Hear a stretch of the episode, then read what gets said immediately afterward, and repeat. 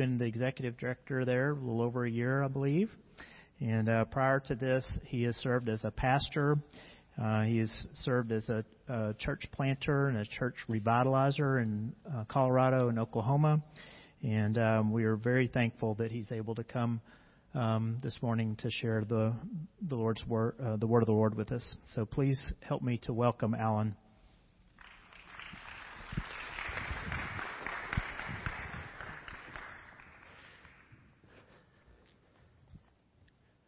Well, let me ask you a question today. What are you pursuing?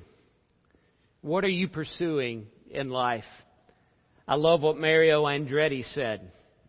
If you ever want to get to the skinny of it, ask a, a racer, right?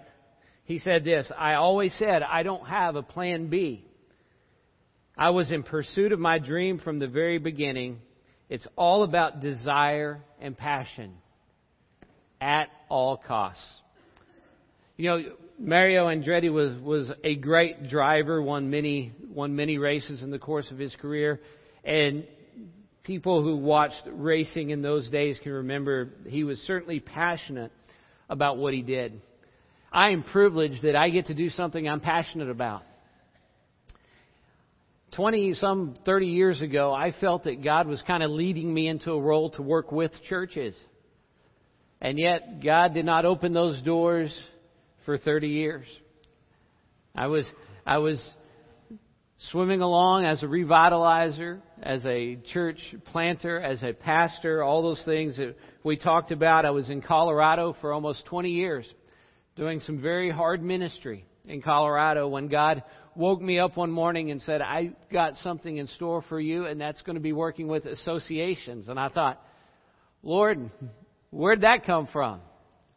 And yet God knew what He was doing, and He put me here. And over the last year, I've been so honored and blessed um, to be a part of the Dogwood Trails Baptist Association. I like to tell every church when I come, you are the association. I just get privileged to, to be the face of it. But you are the association. You know, many years ago, Baptist churches got together and said, We think we can do more if we believe in togetherness more than apartness. And they got together and said, we can do more if we pool our resources and put our resources together. And that's what we do. If you're curious, what is a Dogwood Trails Baptist Association and what does it do? We've been in a process of re- redefining who we are and, and what we do. And really, if you could boil it down into three words, one word is develop. What we want to do is develop leaders and help churches develop leaders. We are in a crisis today of finding ministry leaders.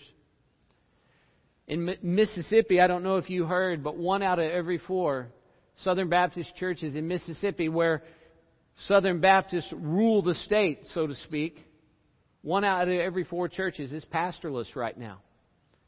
There is a shortage of people who, who believe that God has called them to do His work. And we believe the association can come alongside churches and help develop leaders. We also believe in something that's been a lifelong tradition in, in our circles, and that is that we can do missions together. We serve together. That we can accomplish great things together. I left Colorado after 19 years. I'd pastored my last church for, for 14 years and had a wonderful ministry there, and God did some great things in my church. And yet, in coming here, I received a phone call one day from Colorado Baptist and said, Would you consider a partnership, your association with Colorado Baptist? Our church planters need help. And so we have now partnered into five ministries in Colorado where we are partnering with them as an association.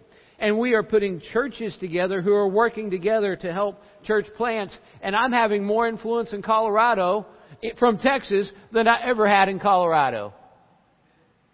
Isn't that how God works? So we serve together. And then the idea of strengthening churches. You know, sometimes churches come into a time where they just need help or they feel lost or confused. They've been through a hard time or they need some outside eyes and those are the things where, where an association can come alongside those things that we do that maybe might not be glitzy but are important. And those are the things that our association does. Our, really, my job is to facilitate opportunities for the church to be the church and for the church to shine. I like to think of it as I get to put a little bit of polish on the lens that shines the light. And that's what we do. You know, I tend to be a, a storyteller. I was talking with a pastor one day. He goes, "You really like preaching through the stories, don't you?" I said, "I love, I love preaching through a good story." He goes, "I hate preaching the stories. I give me the epistles, give me, give me the letters all day long." I said, "Well, I just like a story because I like to tell the stories, and I'm a storyteller." And sometimes when you tell a story, have you ever noticed that a story sometimes can go the wrong direction? I've had a story go the wrong direction before. Several years ago, I was preaching in a church, and I had titled a message, The Shopping Cart Syndrome. It's a good title, isn't it? Because I don't know about you. Do you ever get frustrated when you go to pull into a parking spot and there's a shopping cart in that spot where it ought not be?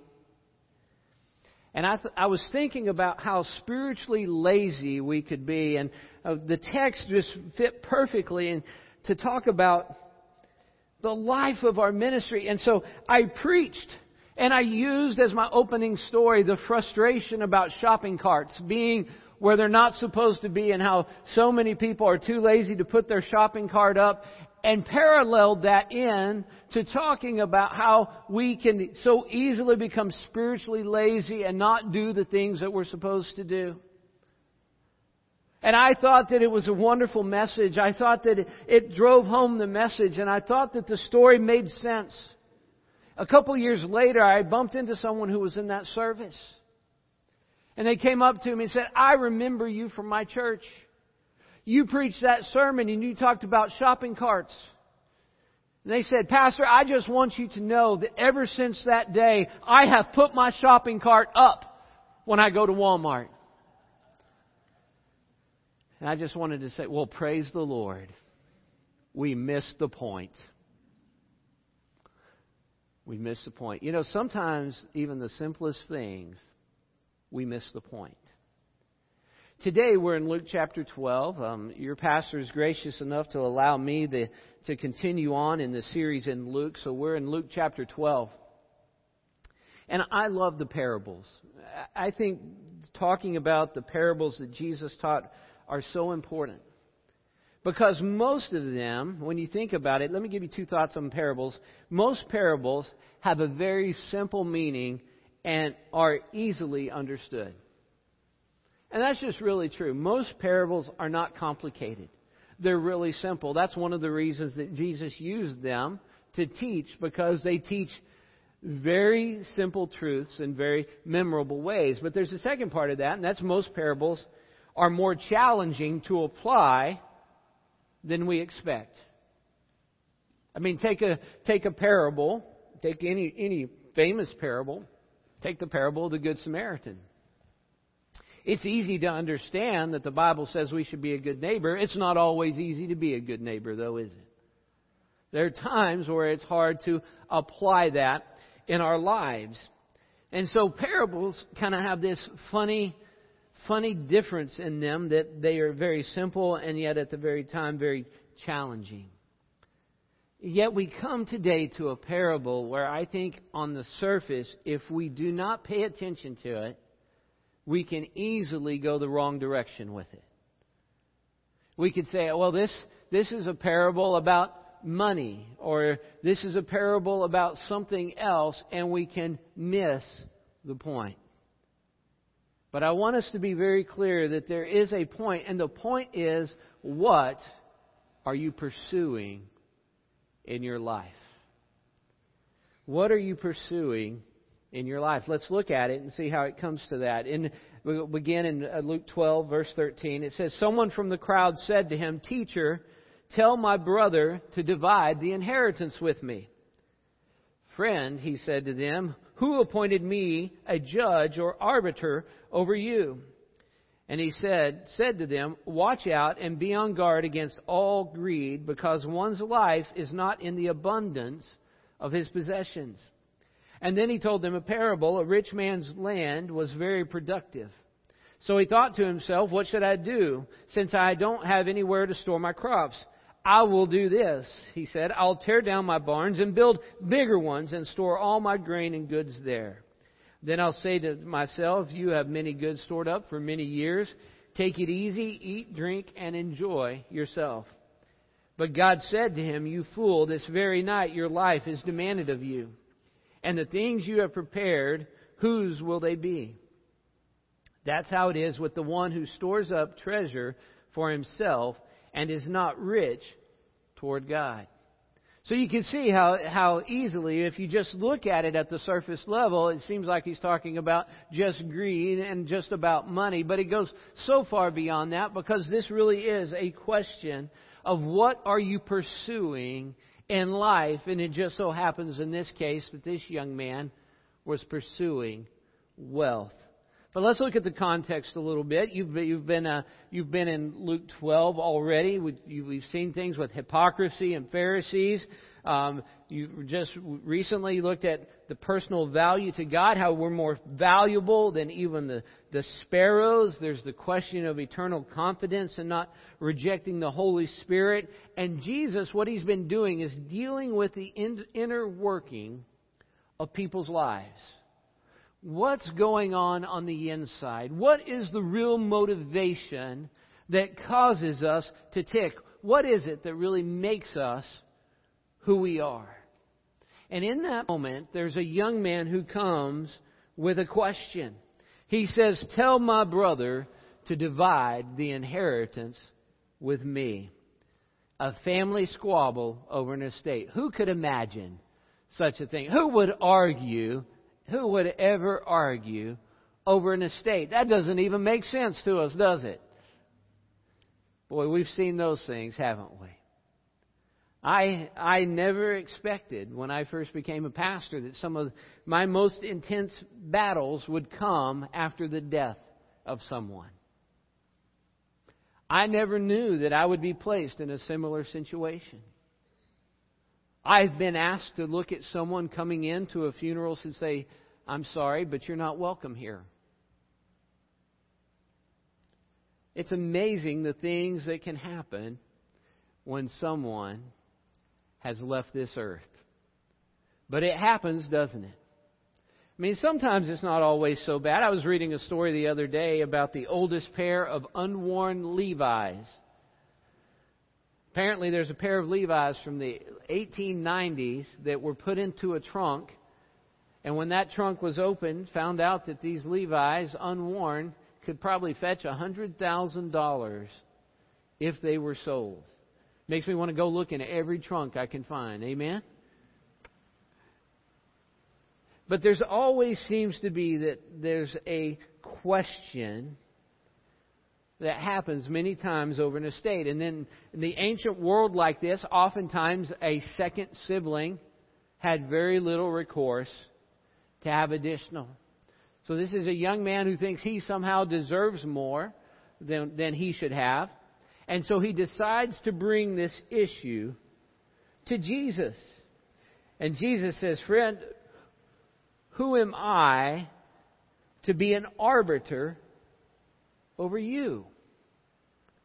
Why are you bringing me this particular question?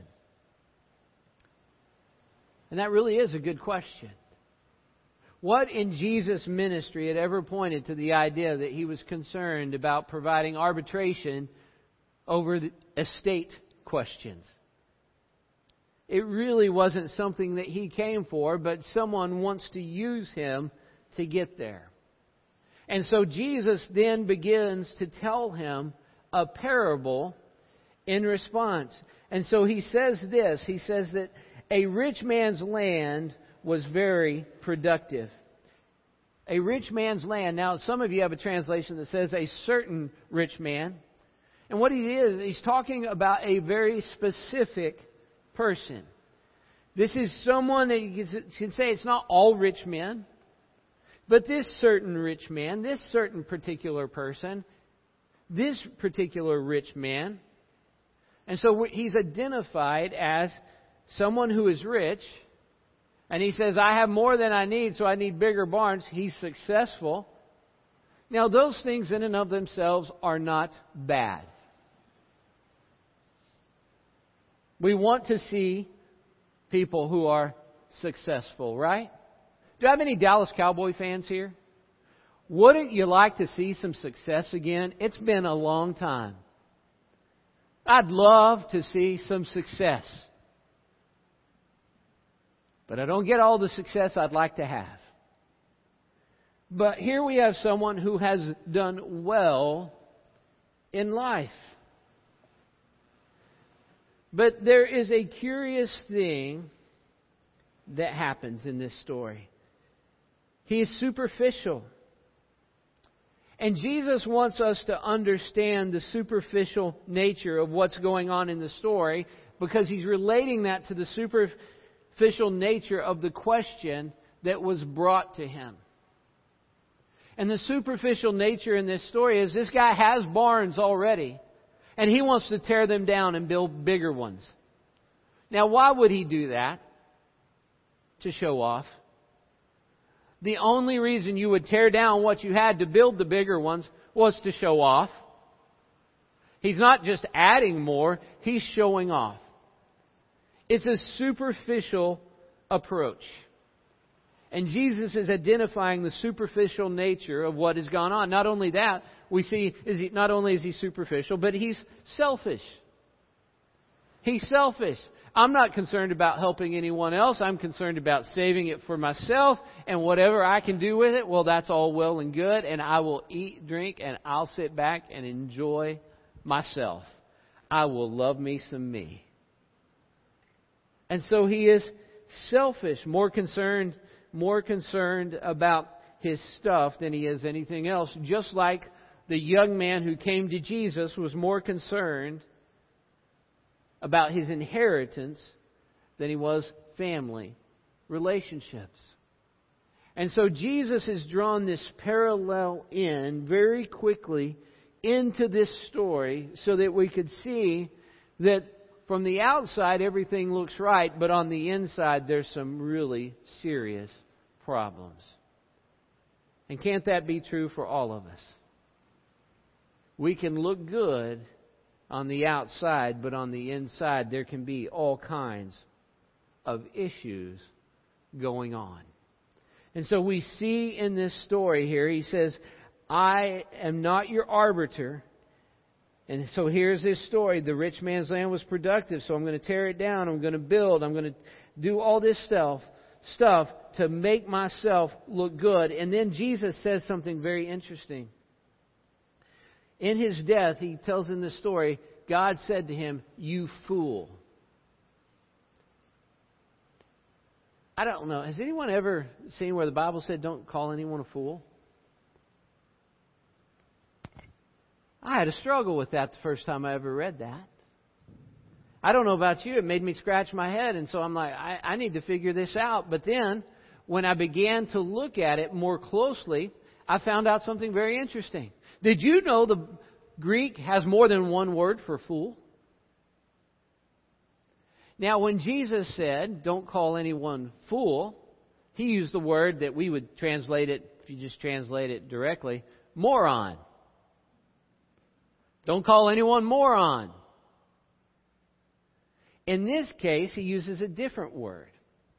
Now, I'm not going to tell you what the word is because you'll forget it before you walk out today. But in this instance, this particular word has this very specific meaning. And the very specific meaning of this word is, is basically, it means someone who is spiritually ignorant. And so what he's doing here is he's saying to someone, he goes, You are in essence spiritually ignorant. You are earthly smart, but spiritually ignorant. And he said, because of that, your life is demanded of you. And all this stuff you did to, for you, what's going to come of it?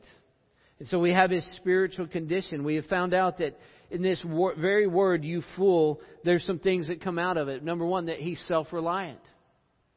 I mean, isn't that the epitome of what it means to be spiritually foolish? Is that we think we can do it? Well, God, if I'm successful enough, you'd have to take me. God, if I'm good enough, you'd have to take me. God, if I did this, you'll have to take me. Isn't that what Jesus taught? Many will come to me in that day and say, Lord, Lord, look at what I did. But he will say to them, Depart from me, you who work iniquity, I never knew you. Earthly smart and spiritually ignorant. And that shows up in our self reliance, our desire to, to do things on our own. And then it also identifies his lostness. His lostness. And I don't think we should lose that in this parable. This guy comes to Jesus with a question about an inheritance, and as Jesus knows him and knows his heart, he wants him to understand that he is so concerned about the things of earth, and yet he is lost. Because that word foolish definitely gives that indication. That in this story we have someone who is lost. Now, if you are self reliant and you're lost and you were to die, we could definitely say you were unprepared, couldn't we? And Jesus says you need to be prepared. You want to be prepared. And this guy was not prepared. He was not ready for what was going to happen to him. It is important for us to remember that every day is a preparation day. Every day is a preparation day. We're preparing for something. But what are we preparing for? A lot of it goes back to what you're pursuing in life. But are you prepared? Are you preparing yourself for what God wants to do? And there's a point in this story that really is a, a rather simple point that goes along with this. And what Jesus is trying to teach this man who's come to him in this moment is I want you to pursue a rich relationship with God. I don't want you to be concerned about the riches of the world. That's what he says. That's how it is the one who stores up treasure for himself and is not rich towards God.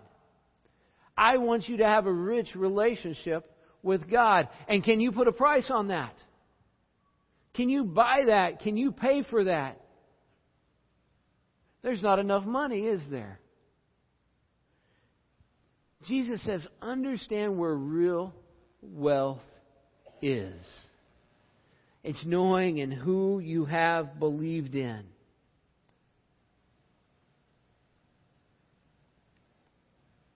pursue a rich relationship with God. Now, the importance of this story is that Jesus is teaching him to pursue that relationship because there's a, a deterrent in this man's life, and that's money. He wants money. I can understand that. There have been a couple of times in my life where that was hard for me. When I went to college, I had visions of myself working at a marketing firm. I wanted to create Super Bowl commercials. I think I would have been good. And God called me to ministry. And I remember the day I finally surrendered to ministry, my first thought was, okay, okay, God, I'm willing to be poor. That's as honest as I can tell you.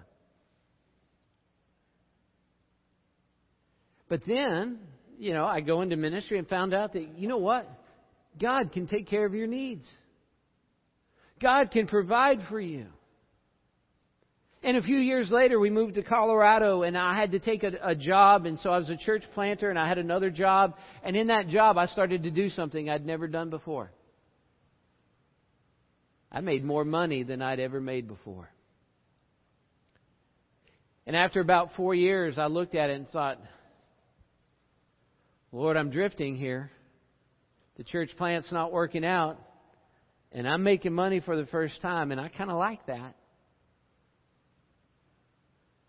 And I had to wrestle with the question where am I going to pursue? What am I going to do? And God opened the doors for me to take a church that wasn't going to make it if He didn't put me there. And I'm grateful that God got through me and gave me a heart for the right pursuit. But it could have been someone who maybe came with a, another question. Lord, tell people to vote for me because I want power. Lord, tell so and so to be my friend so I'll be popular. We could substitute any number of things into this parable, and it would still make the exact same point. What is it that you are pursuing in life? Now, I would suggest if you're here on a Sunday morning, there's a good indication that if I asked you, do you want to pursue Jesus above and beyond everything else in your life? I would venture that most of you would say, yes. That's what I want to pursue. But let me put that question to you. Most parables are easy to understand. We know the right answer, especially on Sunday morning when you're sitting in a worship service, is to pursue Jesus. But is it really that easy? It's not easy. It's important. It's the most important thing we can do with our lives, but it's not easy. It is a challenge. So, how do we pursue this rich relationship with God? Well, the first thing you must do to do that is you must possess a transformed heart and a renewed mind. You must possess a transformed heart and a renewed mind. You know, I was looking looking through my Bible yesterday, and I just came across Ephesians 4 again, where it says, and this won't be on your screen, but that's okay. But that is not how you came to know Christ. Assuming you heard about him and were taught by him, as the truth is in Jesus, to take off your former way of life. Don't pursue that any longer. The old self that is corrupted by its deceitful desires, to be renewed in the spirit of your minds and to put on, that means to pursue, the new self, the one created according to God's likeness in righteousness and purity of the truth. We are to pursue the new self. And the only way to have a new self is to be in relationship with Christ. The only way to pursue Jesus is to know who you're pursuing. And so the question is do you have a transformed heart and a renewed mind? Have you ever met Christ personally? Do you know that you are in authentic, real relationship with Him? That's where it starts. To be renewed with Him. The second thing is this we weigh the internal impact versus the temporary benefit. We weigh eternal impact versus temporary benefit. Several years ago, when we were in Colorado, we would go into a lot of churches while we were church planters.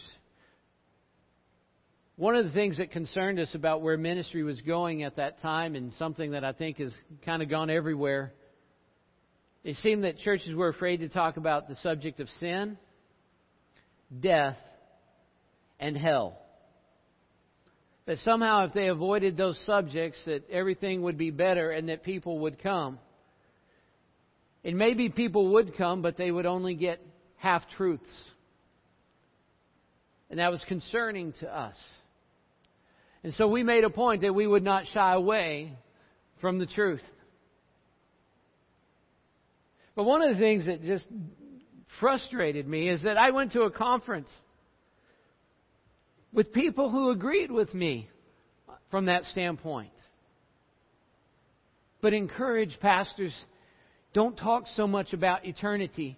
People can't wrap their minds around it. You really need to talk about what's going on in their life.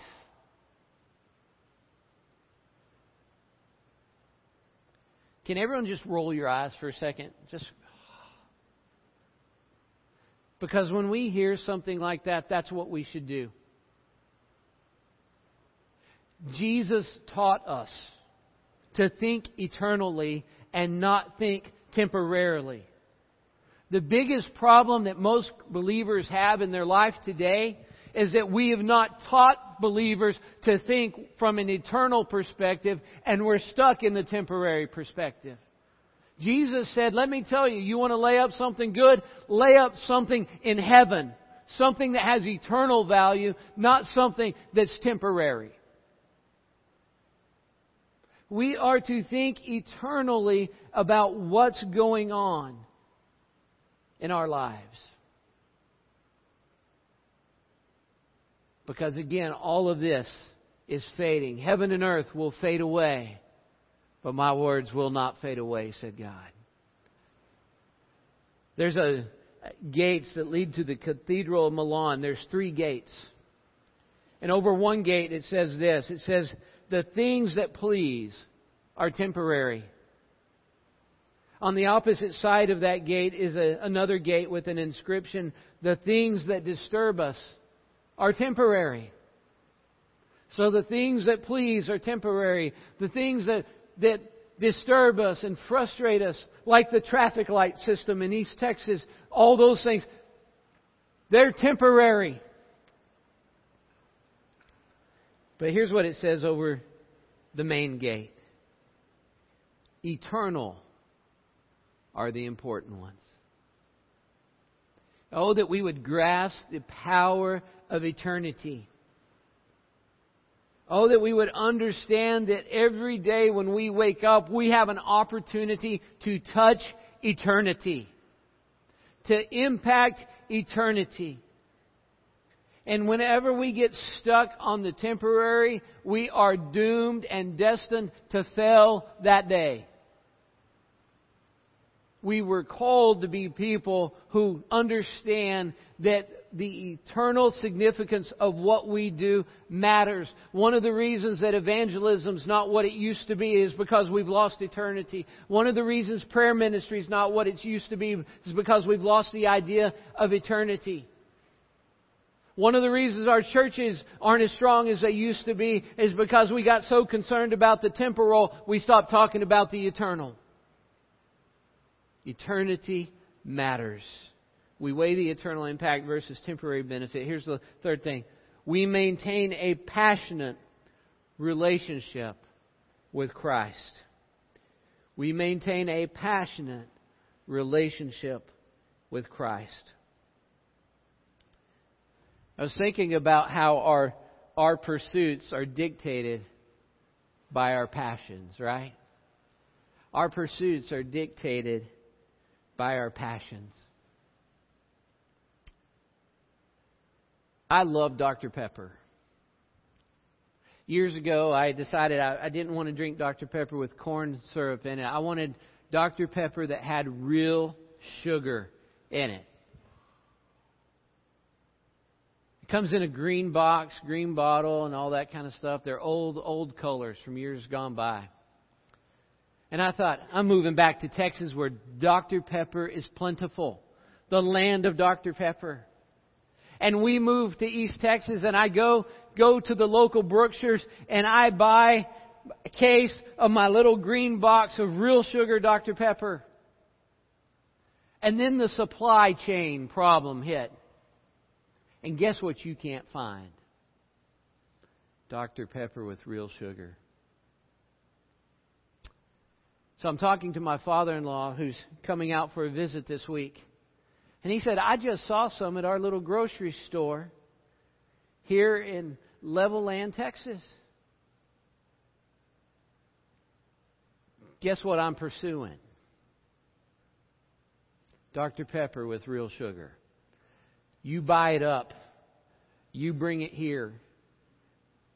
And then I'm going to tear down a barn and build a bigger barn, right? I mean, that's the mentality I have with that. Because it's something that I can't find it, but when I find it, I want it, right? Because we're all that way. There's those things, if we get passionate about it, we want more of it. It's just who we are. When was the last time that you woke up and said, God, I can't go another second until I've talked to you? God, I can't do anything else until I think about you. Lord, I am passionate about you. When was the last time that we really recognized that we were passionate about our faith in God?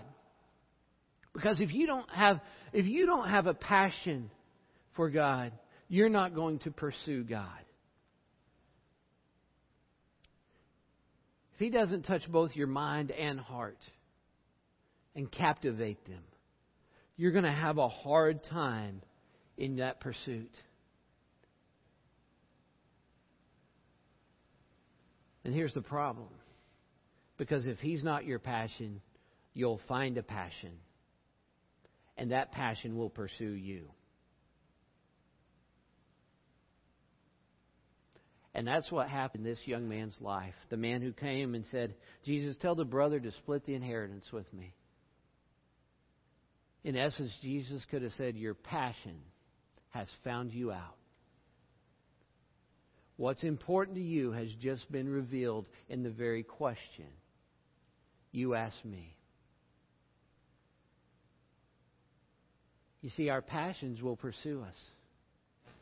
And that sounds pretty negative. Let's put it in a positive spin. If God is your passion, if you have a passion for Christ, your passion will pursue you. So that means God would pursue me? Absolutely. You see, your passions will pursue you. And if you have a passion for Christ, He's going to pursue you. And there is scriptural evidence to point that out. Let me take you back to the book of Genesis. There was a guy named Enoch. It says Enoch was 300 years old. He walked with God and he was no more. He knew God so well and had a passion for God so well that God pursued him so that he never died. I'd say that's pretty good. I would say there's a positive picture of what that passion can look like in our lives to walk with God. And it says God took him in Hebrews. God pursued him and brought him. What an amazing thought to think about. When I was a kid growing up in church, there was a song that went, I want to get so close to him that it's no big change on that day that Jesus calls my name. I thought about that song over the years and thought, you know, I would like that to be true. I would like to pursue God with so much passion that on the day He calls my name, it's just like stepping right in to eternity. And I never missed a beat. It's exactly what I thought it would be because I'd already been living it right here, right now. So, what are you pursuing in life? What are you pursuing in life today? Are you pursuing your way? Are you pursuing your possessions, your, your wealth? Are you pursuing something hoping that another relationship will fill you? Or are you pursuing Christ?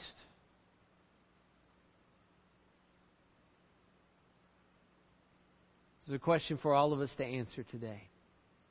I'm going to pray for us. I'll be in the back if anyone would like to talk today. Uh, I'll be back. I know you've got a great group of elders who'd love to talk to you as well. So, whatever it is that God has said to your life today, make sure your pursuit is the right pursuit. Would you pray with me? Father, I want to thank you so much for your word. I thank you for a story that reminds us that we are to pursue after you. And I'm grateful that you long to pursue after each of us. And Lord, we know that you you pursue the lost with a father's love. You call us to repentance. And I pray that you would speak to each of our hearts today, that you would move move in each of our lives that you would reveal the truth of who we are and give us the strength to identify that and respond to that. Lord, we want you to be the pursuit of our lives. In Jesus' name, amen.